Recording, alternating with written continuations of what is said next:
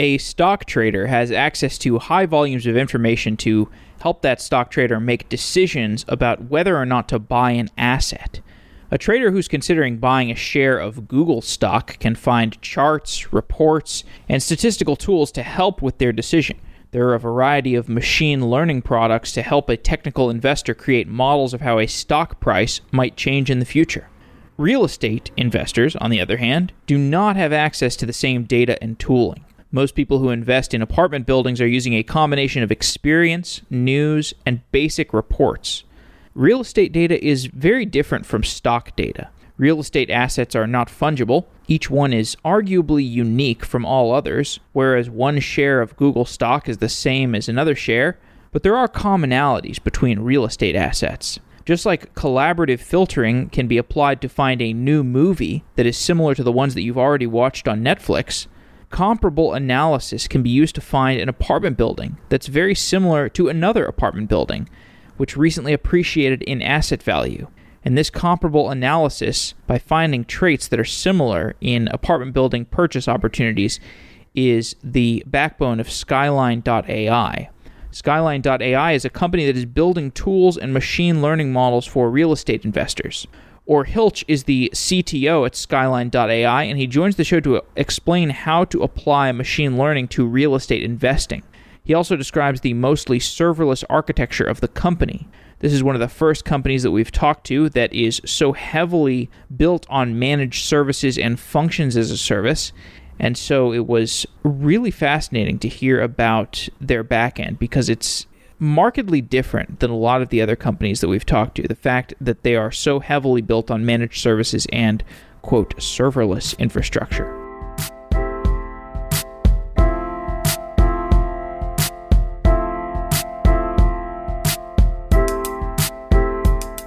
Or Hiltch, you are a co founder and CTO at Skyline.ai. Welcome to Software Engineering Daily. Thanks for having me on. Yeah, it's great to talk to you about this set of challenges that you're tackling. Can you give a brief description of the problem you're trying to solve at Skyline AI?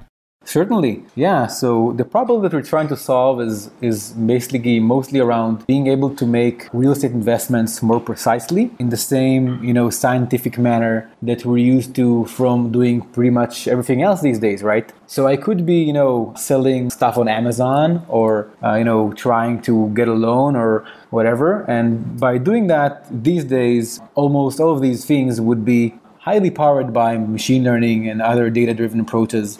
And the thing about real estate investments that it's kind of like still remained traditional in the sense that it's very, very much intuition based. And sometimes that intuition works. And in fact, some of what we're trying to build is exactly that intuition, only like in like mathematically, uh, so to speak. But a lot of that intuition is sometimes based on some cognitive bias that turns out to be wrong. So our main mission is to basically, you know, try to advance this world of, of real estate investments into, you know, the age of technology or, you know, to make it uh, somehow more comparable with what we're used to from you know the stock market, where robotic trading is is currently uh, you know responsible for about 70 or 80 percent of trading.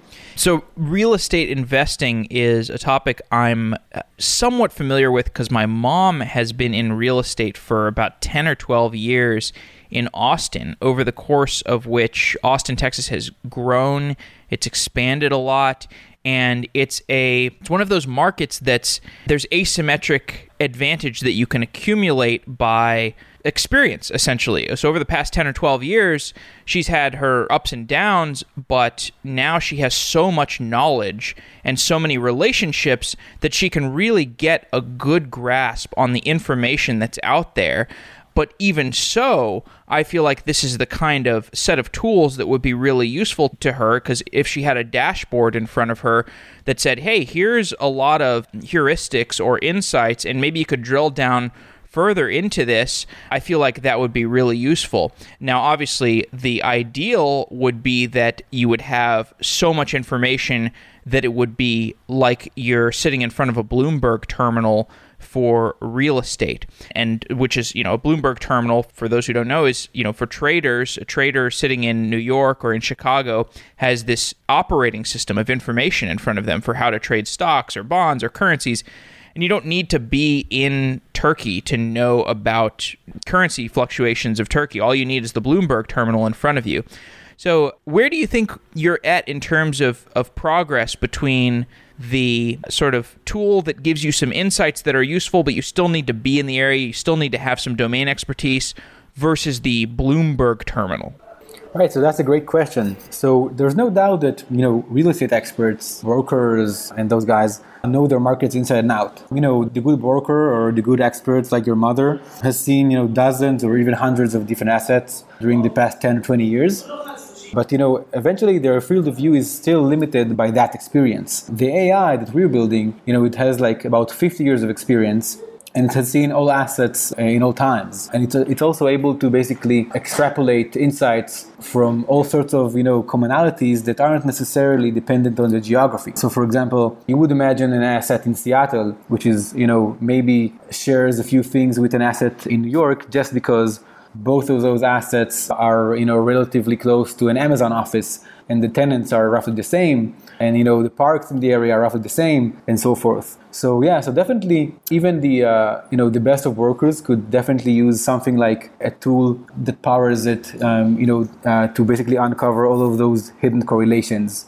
Regarding where we're actually at at the moment so currently technology wise our focus is on basically being able to predict things like market value of assets so we're operating in the commercial real estate uh, environment. So that would be multifamily assets and above. So not single family homes. And in that market, it could be fairly difficult to assess the value of an asset. So our algorithm is basically able to generate really, really uh, high accuracy prediction for those market values. And we're also about generating future rent predictions. So these are the areas where currently I would say we're definitely already providing a lot of value. We like to call that the, the Iron Man suit for real estate underwriting. So it doesn't act as to completely replace uh, the analyst. It basically just you know arms them with superhuman abilities when it comes to you know getting to know the asset really, really deeply.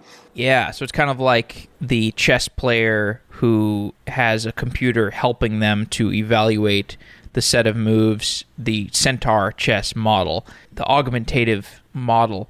Why are you focused on commercial real estate instead of also including the single family occupancy homes as well right now? So basically, Skyline is, was born out of a personal lead that, that we had, myself and my co founders, where we actually invested ourselves in, uh, in multifamily assets. And that asset, asset class has actually a lot of advantages when it comes you know, to things like defensibility. You know, because in a multifamily asset, it's basically a rental property, right? So whenever the economy is down, the occupancies levels are still fairly high. So there are a lot of a lot of things that uh, you know that, that make this sort of asset really interesting for us because we kind of like uh, enjoy you know the the fact that it's it's residential in a sense, right? Because people actually live there. So a lot of features that are features that are really interesting for residents, like you know schools, the crime rates, you know walk score, and things like that, are relevant to that asset. But on the other hand, it's an asset that is traded by huge companies which has which have commonalities like holding periods, like certain uh, areas where they like to invest, like certain things that happen to the assets before they try to dispose of it. So it's really an asset that we an asset class that we figured was perfect for us, um, you know, to to attack as the first go-to market when it comes to developing uh, accurate models. Are the data sets more available in commercial real estate than residential single family occupancy? So it's debatable because there are data sets around multifamily. So we are actually paying uh, quite a lot of money for data these days. But the truth is that none of the data sources, so there is no real uh, one or even uh, 10 data sets that you could use to get the complete picture when it comes to multifamily, just as there isn't one in single family. The truth is that we actually spend a lot of our work. So we actually, in our R&D, R&D group, we basically have two teams one team is the data engineering team, and these are the guys who are responsible for you know getting the data and normalizing it, and you know eventually building this one nice, clean, homogeneous layer that the data science team could uh, could then later on uh, connect to to generate all of the insights. So it's really a game of you know being able to you know periodically download and stream hundreds of different data sources with many dependencies between them in order to basically gain this understanding. So it's not a picnic, but I would assume that it's not, you know, it's uh,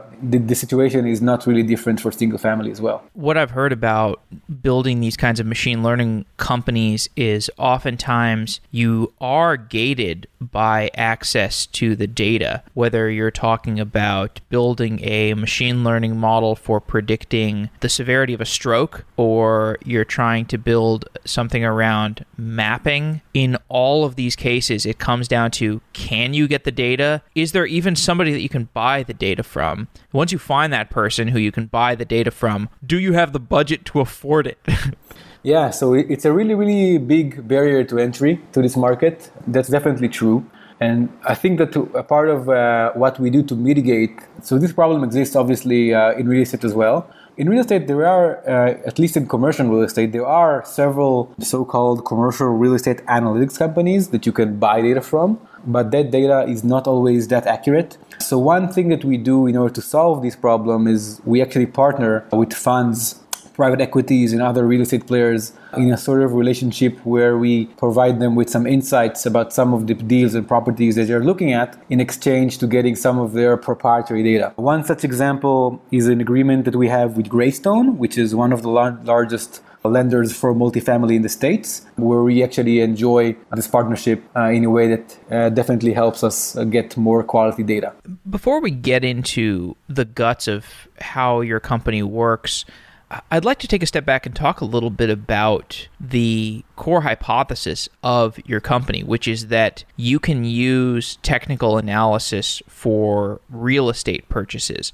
So there are some people who will, in financial trading, securities trading, stock trading, some people are technical analysts. Some people are fundamental analysts, like Warren Buffett will say you should look at the fundamentals of a specific business you should look at each business atomically and you know rather than looking at how the market is fluctuating and the large collection of signals and trying to derive the wisdom of the crowds from these small technical signals and just accumulating technical wisdom. And then there's a giant amount of people who fall somewhere in between that gradient between fundamental and technical analysis. So i'm sure if there's people who are involved in real estate who are listening to this they might be thinking this is a losing game. You can't use these raw stats to figure out how to make a real estate decision. It all depends on do you know the market? Do you know the people? Do you know the way that the neighborhoods interact with each other? Do you have the macro perspective? Because the historical data is not going to help you.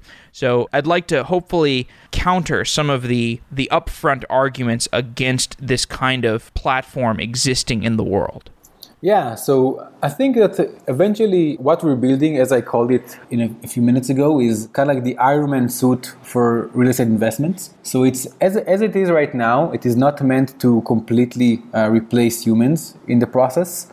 Uh, because the, the process of a real estate acquisition is actually quite a long one, which includes a lot of uh, a lot of manual steps for example, actually closing the deal, you cannot, you know, close a deal in real estate by pushing a button. Like You can do in, in the stock market. However, you can definitely use predictions about things like, you know, what the asset is actually worth or what, what the rent is right now and what it is probably going to be in a year from now and that is on a, on a sphere of uh, on a sphere of data that you're partly exposed to right now when you're making investments. So most analysts, when they would uh, look into acquiring a multifamily deal or multifamily asset, they would check a few things like you know uh, the schools around the property and some of the properties comps. Actually the properties comps is a really good example of, of, of how you could actually use this sort of technology to you know to exponentially improve your performance. Would you say property discount so it's called property comps. So if when you examine a specific investment or a property, one of the first things that you that you do is you construct a peer set, a peer group, which is basically a set of properties which are comparable to your asset.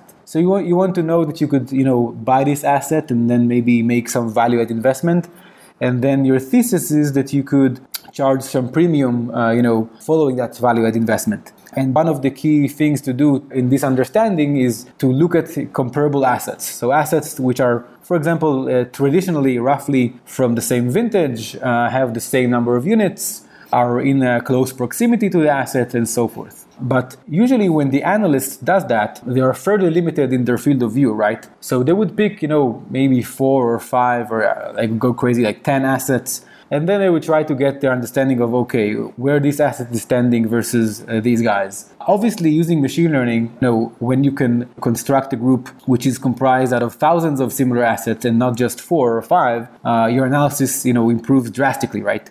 And that's just one example you know trying to figure out what is the op- optimal um, renovation budget for such a property based on you know all sorts of parameters it's also something which is not trivial to do, you know, without ha- having access to such a, an abundance of data. And you know, concerning the actual knowledge of you know the locality. So basically the, the, the, types of data that we currently have it could be like really really local. So i, I mentioned the actual assigned schools for each property and its grades uh, the pattern of roads around the property you know all sorts of things like that. But it's also macro level data. So for each transaction that we are looking at for example in our value prediction algorithm the machine learning algorithm learns by looking at past transactions. And for each such transactions it has a really huge features vector which is also comprised out of macro level data. For example, what was the interest rate back then? What was the 10-year uh, Treasury constant maturity rate back then? What was what were the LIBOR rates back then?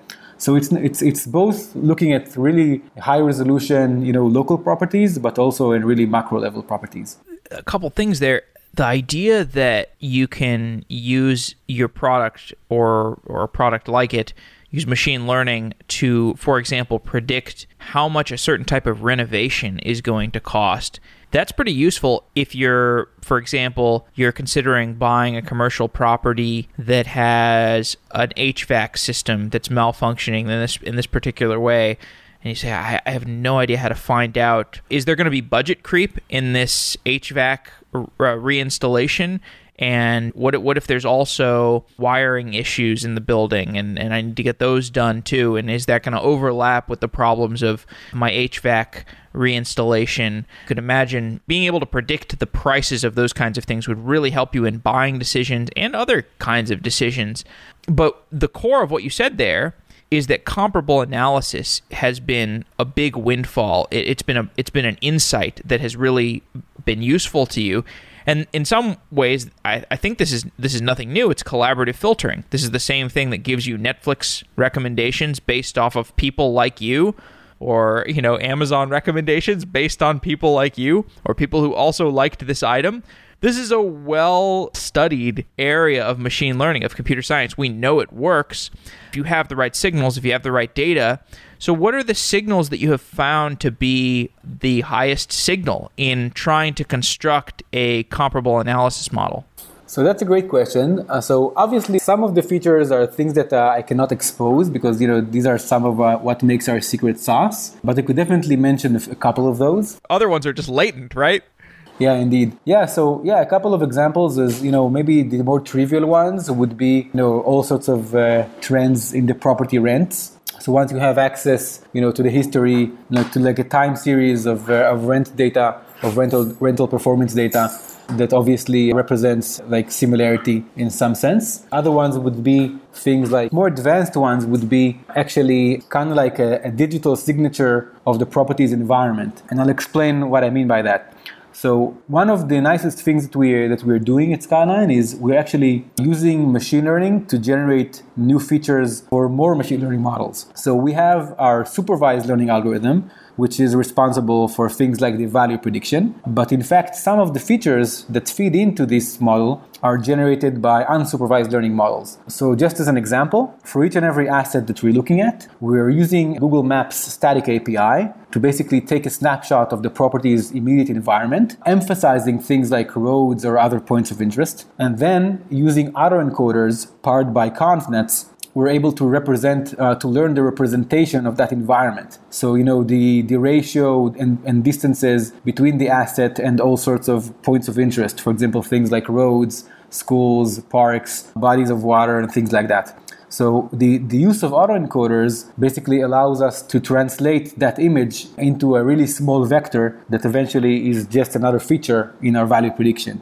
So in a sense, it's you know the historical rents, whatever compounds the property's environment, a macro level financial figures like you know I mentioned the U.S. bonds, so the 10-year Treasury constant maturity rates, which are actually an alternative investment to real estate and things like that. You mentioned an application there of auto encoders, and I don't think this is a topic that we can completely describe on a podcast, but could you give a few other applications for autoencoders? When are autoencoders generally useful for a machine learning application?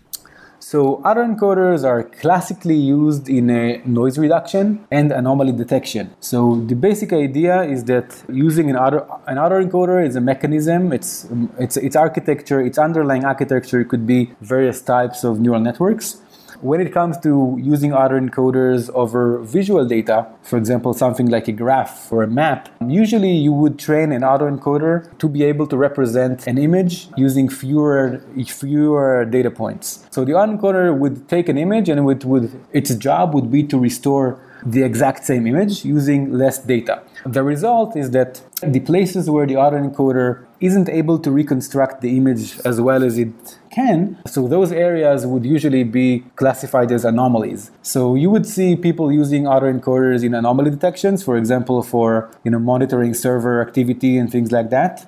Also, uh, like I said, in noise reduction, it's it's fairly common to use them in a noise re- noise reduction scenarios when you get a noisy signal and you want to actually figure out what is the signal and what is the noise. Yeah, so those would be uh, two common uses for that. Interesting. So it's kind of like compression, compression algorithms. The more commonality you have across your data, the more efficient your compression is going to be. And with autoencoders, you're kind of you can use that to say, well, if we're not able to compress it effectively or encode it effectively, that's in in some sense an anomaly by definition. But more generally speaking, in the non-anomaly detection example, you can use it to just reduce the dimensionality of an image, for example, eh, or a set of images, and so you, so your machine learning model can process the data in a collection of images more effectively. Yes, exactly. So if some of the listeners are familiar familiar with PCA, principal component analysis, which is you know a method of you know reducing the dimensionality of a vector. So you could definitely think of an autoencoder as a non non-linear PCA, uh, basically being able to apply the same principle but not using like orthogonal transformation, which only works in in like you know when the, the properties or the features are linearly correlated let's get a feel for the timeline of this business. I was looking at your work history, and you've done a couple other companies in the past, and so this was nothing new to you. What was the process of figuring out what this product was going to be? Did, did you know it up front? And so you said, okay, let's grab a, a data set and just start hacking on it and see if there's a there there. Uh, what was the, the founding sequence of steps? Yeah, so it's a, it's a great question. I think it, it's funny that we actually had several other companies in the past prior to Skyline, but Skyline is probably the, the first company that we that we established that actually you know sprung out of a personal need. So prior to Skyline, we had a company around uh, cybersecurity, which was acquired by AVG, the antivirus software company. And then we had a company around video optimization, a company called StreamRail, which was acquired by ironSource in, in 06. And then what happened is that we actually started investing in, in real estate personally. And we, we kind of like figured out that it's not working too well because, you know, we would have a, you know, he would have a hard time finding the best deals. And then once we reached an operator, you know, they would provide us with the OM, with the offering memorandum, depicting, you know, all of the deal's characteristics, like the expected the yield and things like that. And we had no idea of, you know, figuring out if that data was correct or not, or, you know, and whether or not those predictions about the yield are, are worth anything. So we started out by, you know, just looking around. We thought, okay, maybe we should, you know, look at what the big boys are doing, the ones who manage the, the, the investments for, you know, some of the largest institutions uh, in Israel and in the States. And we got a few introductions to, you know, some of the people who, who had the global real estate operations for some of the largest private equities in New York City. And we met with them and we saw that, you know, they are not doing a lot of data capabilities are not as good as they could be. Just as an example, so, you know, my little brother, uh, he's a dentist but he has this hobby of building uh, Irish tin whistles, right? So he builds them from scratch, and it's just a hobby because you know he, in his day-to-day work he's a dentist. Irish tin whistles. Yes, yes, it's a type of flute. It's a pretty nice instrument. Anyways, and he likes to uh, to sell them on eBay and Amazon just for the fun, you know.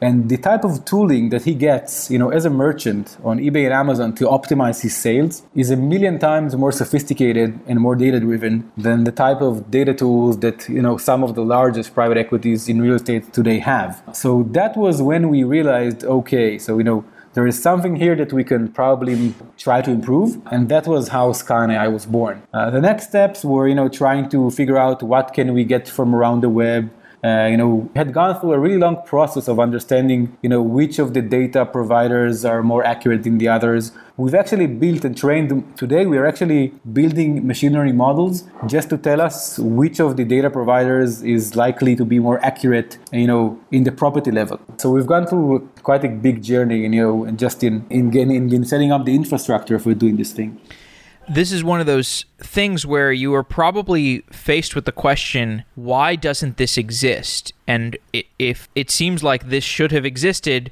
therefore maybe we shouldn't even try it. There's probably very rational reasons that it doesn't exist. Let's go move on to something else. But instead you said no there is a reason why this doesn't exist in the market whether it was the lack of a overlap between somebody that saw this opportunity and somebody that had the real estate or sorry the machine learning insights to figure it out or maybe the machine learning tools have gotten easy enough to work with that now you can do this or maybe the data is more accessible. Do you have any understanding of why this problem had not been successfully tackled before? Yeah so i think it's a it's a combination. I think i have like my own theory regarding the the dna of the types of of players that work in this field so, you know, there is a, a growing understanding in all of the in the commercial real estate investment world that you know AI and machine learning are going to you know change the face of the field in the next coming years. And these uh, some of these organizations have been able to you know recruit a data science team, try to you know figure out how can they how can they improve things. But the truth is that the type of challenge that we're facing here is just as much as, as an engineering challenge as it is uh, an AI challenge, right? So, you know, just being able to, you know, construct this, this data layer which is fed constantly from you know dozens or hundreds of different of data sources with dependencies between them and you know uh, concurrency requirements and things like that. So just just this part is it's quite a big engineering effort. And you do need like you know uh, an engineering culture and i would even say like startup dna to be able to to manage that. Certainly to converge it with with ai disciplines right? So Traditionally, people coming from the you know from the AI and data science world are more research oriented, and they're able to do magical things given you know the the correct data. But in this business, it's it's really about merging, you know, both engineering and data science, and this is something that I think has been the, the, the big the big financial institutions have really been struggling with. So that's I guess like my uh, you know my R and D manager point of view. But there are a lot of other reasons, right? So it's like one of the largest traditional industries in the world today, right? A lot of things are still, uh, you know, based on lack of transparency. So you know, the bidding process, you know, you you can see uh, what the property sold for, but you cannot necessarily tell, uh, you know, what were the bids prior to that. So yeah, I think uh, these are you know some just some of the reasons for that not to have happened yet. I love your data engineering hypothesis where you take a big financial institution, they have the data advantage. They have lots of historical data, but it's spread throughout the company and the people at the top who are asking for that data because they want to make high impact investment decisions based on it they have to ask a business analyst. The business analyst has to ask a data scientist. The data scientist has to ask a data engineer and the data engineer has to go find the 50 data sources throughout the company and figure out how to get them together. And you know by the time they get all that and they hand it off to the data scientist the data scientist hands it back to the data analyst. The data analyst hands it back to the VP of you know real estate investments. It's been 8 months and the opportunity has passed Exactly. Yeah. So I think one of the uh, things I like the most about Skyline is that it's really a weird bunch of people working around the office here. We've somehow been able to merge, you know, those three disciplines into one company that works like a single organism. So we have, you know, the, the engineering guys on one hand, the AI guys on the other hand, uh, and the real estate people. And they're all working together continuously to improve this this is something that I think it's it's really hard to reconstruct in a certainly in a large oh, yeah. you know, financial organization. Oh yeah. Well, I mean, and not to mention the fact that you can start with modern productivity tools. You can start with Slack and whatever project management tools you use, and the org structure is small enough so that those tools haven't scaled and, and fractured yet, so you can communicate more effectively. And eh, so it makes a lot of sense. I do want to get a sense of the data engineering pipeline you have. So, as far as I understand so far, the input is lots of sources of data from different real estate data systems. And I believe you have all of the commercial real estate, or, or the vast majority of the commercial real estate in the United States across the the union of all those data sets. Is that right? So yeah. So right now we're actually focused on multifamily assets. So we do cover pretty much all of them. And the way that our data our data pipeline. So, and, so and by the way, so that's that's like apartments. You have like all the apartments and Right. Okay. So it's apartment complexes, exactly. So the way that we basically have two types of pipelines uh, running uh, on a nightly basis. One is the data pipeline. So that's basically uh, starting out with uh, an in-house infrastructure that we have developed in order to orchestrate the running of the ETLs. So ETLs, you know, uh, an application that uh, extracts, transforms, and loads data.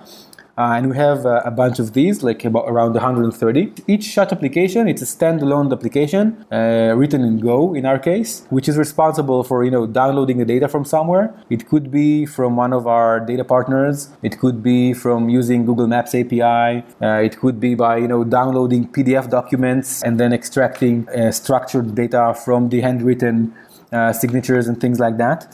So it's really, really varied. So each ETL is a standalone Go application, which is then Dockerized. So we run it inside the Docker container. And we have an orchestrator that basically knows when and how to run each of these Docker containers. So the thing is, you know, once you have a lot of these, so just as an example, I could run the ETL that, you know, fetches the weather data in parallel to running the ETL that fetches the weather data, the, the crime data, right? Because they're both not related but I would not want to call the you know the process that generates the new predictions before those two are complete. So if you look at you know the variety of those ETL applications, eventually you would end up with you know with some kind of something like a graph, like like a directed acyclic graph, where each node represents an ETL application, and they have all sorts of dependencies between them, which enable you to run some of them concurrently, or to know that there is no use in running something because its dependency has failed. So we have built an in-house infrastructure to handle that, which is basically uh, running. Uh, it's responsible for executing the graph each night. And one cool thing that we did in this process is is basically leverage serverless capabilities in order to know not be uh, tied into something like a huge machine that would handle all of this load. So in our process, our orchestrator basically kicks off uh, each ETL inside a Docker container, and the runtime for that Docker container is a platform called Hypershell. Hypershell, it's, it's a serverless container platform, kind of like AWS Fargate, which is, is kind of new. Basically, in two words, that means that you could basically tell that platform, uh, look, here is my Docker image, just run it. I don't want to have to worry about, you know, the location or this the type of machine or anything like that. And that has scaled pretty well for us because since each and every ETL is, uh, you know, it has its own different needs, it definitely makes sense to, you know, run them completely separately you know, on a serverless infrastructure where you, where you don't have to care about things like the memory consumption or you know the network and bandwidth and stuff like that. Is that Hyper.sh? Is it that company? Yes, it is. Yes, indeed. That, or or that's also Zeit, right? Or, or, it's a company under Zeit, or is that different? Yeah, yeah. So uh, no, so Hypershell it's a it's a completely different company, but it, it is uh, fairly similar to Zeit. Okay, all right, cool and there are they using AWS Lambda or Google Cloud Functions or something underneath? No, they've actually built their own infrastructure. I think they do support, you know, being deployed on AWS, but it's mostly their own stuff. I've talked to some people that use Airflow for orchestrating these kinds of jobs and the dependency graphs because like you said, you have this series of ETL pipelines and some of them may depend on each other and so that the happens before relationship can be important. You can't just spin up all these jobs uh, willy nilly. and I, I believe Airflow is is a scheduler out of Airbnb that, that some people use for It this is, application. right. Have you have you looked at that? Yeah, we have. Yeah, so we've looked into Airflow and Luigi, which is another Python-based uh, DAG execution engine. Back when we started, so we started it about you know almost a year ago. So Airflow was really, really, really not mature at that stage. I think right now it's it's already uh, under the Apache incubator, so it's it's probably a lot more production ready than it was uh, you know almost a year ago when we started looking into that. But back then it didn't quite work well for us. I think another th- another issue is that we really wanted our platform, our ETL platform, to be um, dynamic in the sense that you would not have to write code in order to you know add nodes to the graph. And Airflow is imperative in that sense that you know adding new nodes to the graph means that you at least back then it meant that you had to write some code uh, to do that. We really wanted to do it through an API, so we could, you know, play around with it, you know, uh, get things running through Slack or through, you know, our, our own user interface and things like that. Yeah, but I did hear that it, it actually uh, it went a long way since back then, so maybe it's a good time for us to check it out again.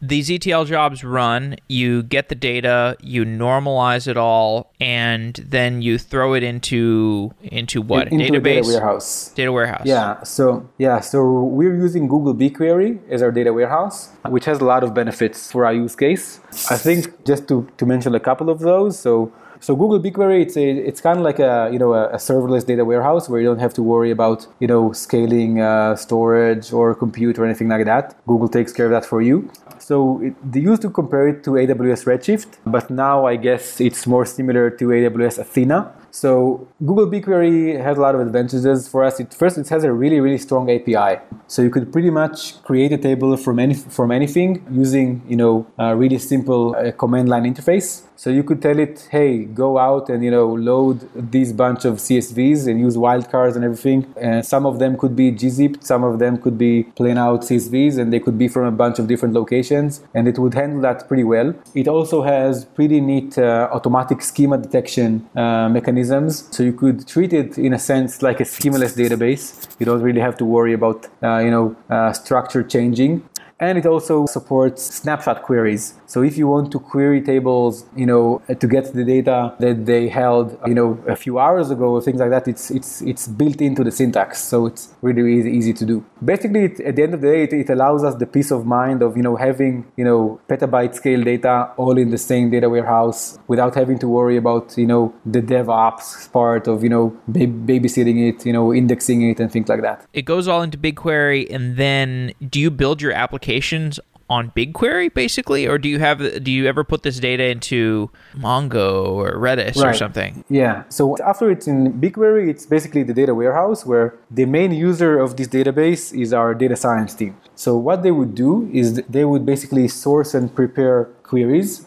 from BigQuery. Then they would code their models. This could be all sorts of models. Some of them, you know, like deep deep learning models. Some of them are things like uh, gradient boosted trees. So it's it's it's quite a quite a large variety of models. And then once uh, once they have coded the model and experimented with it, usually using Jupyter Notebook, we would use Google Cloud ML Engine to basically train, uh, evaluate, and tune the model. So Google Cloud ML Engine, it's it's kind of like a it's a cloud platform for you know doing everything after the model is already coded. So taking care of you know training it efficiently using gpus or even tpus and if you're using tensorflow being able to deploy the model and also getting predictions from it. So they could actually the google ml, ML engine has the ability to serve an api for the predictions once the model is trained. Then it also provides you with the, the capability of monitoring you know the ongoing predictions so you can basically compare, you know, things like you know training times, accuracy levels, uh, any weird stuff going on with loss functions after data has changed, and then finally you could also manage uh, manage your models and versions. So you could uh, you know decide which of the models you want to use in production right now. You, you can A/B test different version of the model and things like that. So that would be the the machine learning pipeline. So after after the data is already in BigQuery, so that's like one user, one type of user for the platform. The second type of user is the engineering team who's responsible for maintaining our web application. So we also have a, a, like a Google Maps style web application where you could basically search, you know, for an asset by owner, by by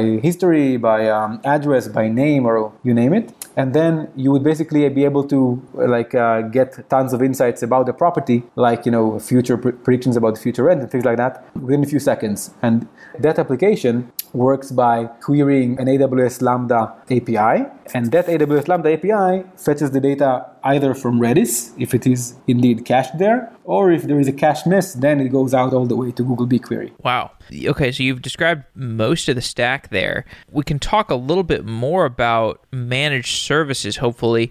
So you mentioned AWS Lambda and Google BigQuery, so it sounds like you're pretty cloud and Hyper.sh. It sounds like you're pretty cloud agnostic. Yeah, one of our first priorities is is being completely serverless in the sense that we don't want to have to, you know, spend time on, you know, worrying about uptime and things like that. So yeah, it could be our data warehouse, which is BigQuery. It could be our you know API functions, which are served over Lambda, or the ETLs, which currently run on Hyper. Uh, yeah, we basically just try to pick you know the best solution for each part of the problem, regardless of whether it is on Google or Amazon or you know or whatever. And this approach is, you know, it's it's proven itself to be quite efficient in our case. I love it. I think that's really sophisticated. And I've been talking to a lot of companies that are migrating to Kubernetes but uh, it sounds like you have built in a way where you don't even really need a Kubernetes cluster. Yeah, I think that if you um, nowadays, I really I think that as long as you could use serverless, so if you, if for example your use case is supported on something like AWS Lambda, then there really isn't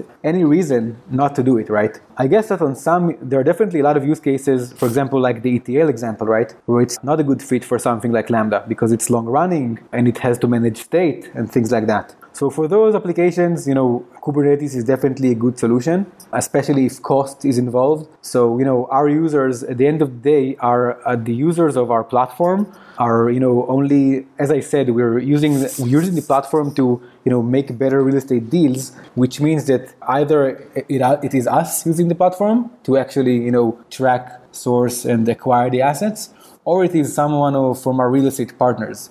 So in that sense, the, the scale doesn't come from you know the using facing APIs, the user facing APIs. So in this regard, cost is not a huge concern for us. It's not that we have to manage you know like a million requests per second, and then you know at, at which point certainly you know managing your own servers on something like Kubernetes makes more sense than using Lambda. Our scale and cost is more on the you know uh, data part, like training the models, running the queries. Yeah. So so luckily uh, it's been possible for us to you know to you know get the best of all worlds when it comes to serverless, and we don't have to, you know, to to carry the burden of managing something like a Kubernetes cluster. If the bulk of your processing costs are coming from training machine learning models, does the Google hosted machine learning service are they always going to be able to schedule and and train your models in a way that's more do they do that in a way that's more cost efficient than if you were trying to do it on your own Kubernetes cluster for example? So you could implement you know what Google has built with ML engine on your own but you know it's it's then it comes back to the to the trade-off you always have between you know implementing your own thing. So i guess that on a certain scale currently at Skyline ai we are about 20 people and about 12 of that is engineering so you know, it, I guess that you know the, the larger the company becomes, and the more uh, you know cost sensitive we will be. Uh, in the sense, you know, if you look at Facebook, Facebook has their own CDN, right? So it, it, it never ends. You know, whenever you have you know a big need and you're big enough, you would eventually probably go out and you know build your own. Well, who who knows if Facebook would need a CDN if they had started in the age of of serverless stuff. Hard to know. Um, yeah, yeah, I think it, it is, but uh, I guess you know it's again it's it probably comes back to the trade-off between you know how much how much effort and money you need to put in you know to build your own versus just leverage an off-the-shelf solution. Yeah, have you been able to avoid downtime and heavy operational issues and heavy debugging issues through this serverless approach? Yes, yes. So we haven't actually had any downtime since we started the company, since we went to production. And that's largely due to the fact that it's quite difficult to, you know, to bring down something like AWS Lambda. We are using a bunch of you know logging stuff, and we have some automation around making sure that you know production shows what it should show. We definitely get sometimes bugs, you know, uh, like you know the visual aspects of things and, and things like that. But uh, but the infrastructure side, it, uh, I'm glad to say it, it's been re- we've been really fortunate in having a like a quite a perfect uptime thus far. So there's a lot a lot of stuff we didn't cover, but I guess I I do want to take a step back because we're we're running out of time. This company architecture, the the software architecture you have, probably is dramatically different than the previous companies you've had. How does the difference in in going heavily on serverless managed services, AWS Lambda, etc. How does that change the company building side of things, and how does it translate into advantages when you, when you compare the company building exercise today to your previous companies? Yeah, so Skyline AI is very, very different indeed. I think it's mostly different in the sense that, well, in a couple of ways. First of all, it's it's a, we really have a I would say a, a mutually respectful size of uh, you know data science team versus an engineering team. So we actually have more data scientists than engineers at the company, which is also a first for us, and that actually creates a lot of uh, interesting challenges. You know, in basically being able to maintain the you know kind of like the the agile, the agile mentality, you know, when you know when you have to deal with a lot of people doing research. So that's one I think really interesting challenge that we're that we've you know had the chance to to cope with here which is fairly different uh, from the previous companies. We also have the fact that you know there is a really large business side that is really really different you know from our world as like as tech guys, and merging that discipline into the company is also something something that is you know quite refreshing and uh, and interesting for us. There are actually a lot of similarities because you know eventually it, we did it in cyber and then we did it in video, but both uh, Visionize and StreamRail were around you know at the end of the day you know using data to optimize stuff. And while we haven't actually had the uh, you know the luxury of working with completely serverless infrastructures in the past, we have gotten a taste of them and uh, it was quite clear to us that you know whenever these things becomes a reality then we will be the first to adopt it so yeah, it definitely. I think it definitely helped us, you know, scale the scale the technology business because you know we don't have to these days. You know, even we could take a data scientist fresh out of university, doesn't know nothing about DevOps, and they could pretty easily integrate their code into our workflow, which is kind of a complex architecture when you think about it. So it's the same. The same. If I would guess that if we would if we would want to do that, you know, before the way there were the the days of you know, Cloud ML and BigQuery and Lambda, then we probably have to have, you know, ops guys and DevOps people. Yeah, so it, it definitely helped us, you know, uh, you know, grow really, really quickly when it came when it comes to, uh, you know, you know, launching the product to production. Well, I think the hangover from proprietary, like the 90s, proprietary databases, proprietary operating systems, people getting locked into those things, the hangover has been really severe. And so people have been really resistant to jumping on managed services and, and going all in on them, at least some people. That's just my sample from talking to people. But you know, I think as productivity, I'm like, if you're a random hacker in a bedroom, build on Heroku, build on Firebase. If you're starting a new company, build on as much managed services as you can, unless you're on a really low margin margin kind of kind of business, and costs are really that important. Yeah, yeah, I totally agree. I think that you know whatever can be done like serverless has to be serverless. Like there is no really justification in, in you know in doing it uh, in any other way if it is available in, in a serverless way and if it's a good fit. Uh, so the company's doing fantastic, and you've already got all these commercial properties in in the United States. What are the challenges that you're encountering? What are the biggest challenges, and what's in the future for Skyline AI? So thus far, we've been focused on uh, on you know uh, executing deals on a deal by deal basis which meant that whenever we uh, you know sourced and underwritten a deal that we liked, we went out to our investor base, which is mostly around like family offices or high net worth individuals globally.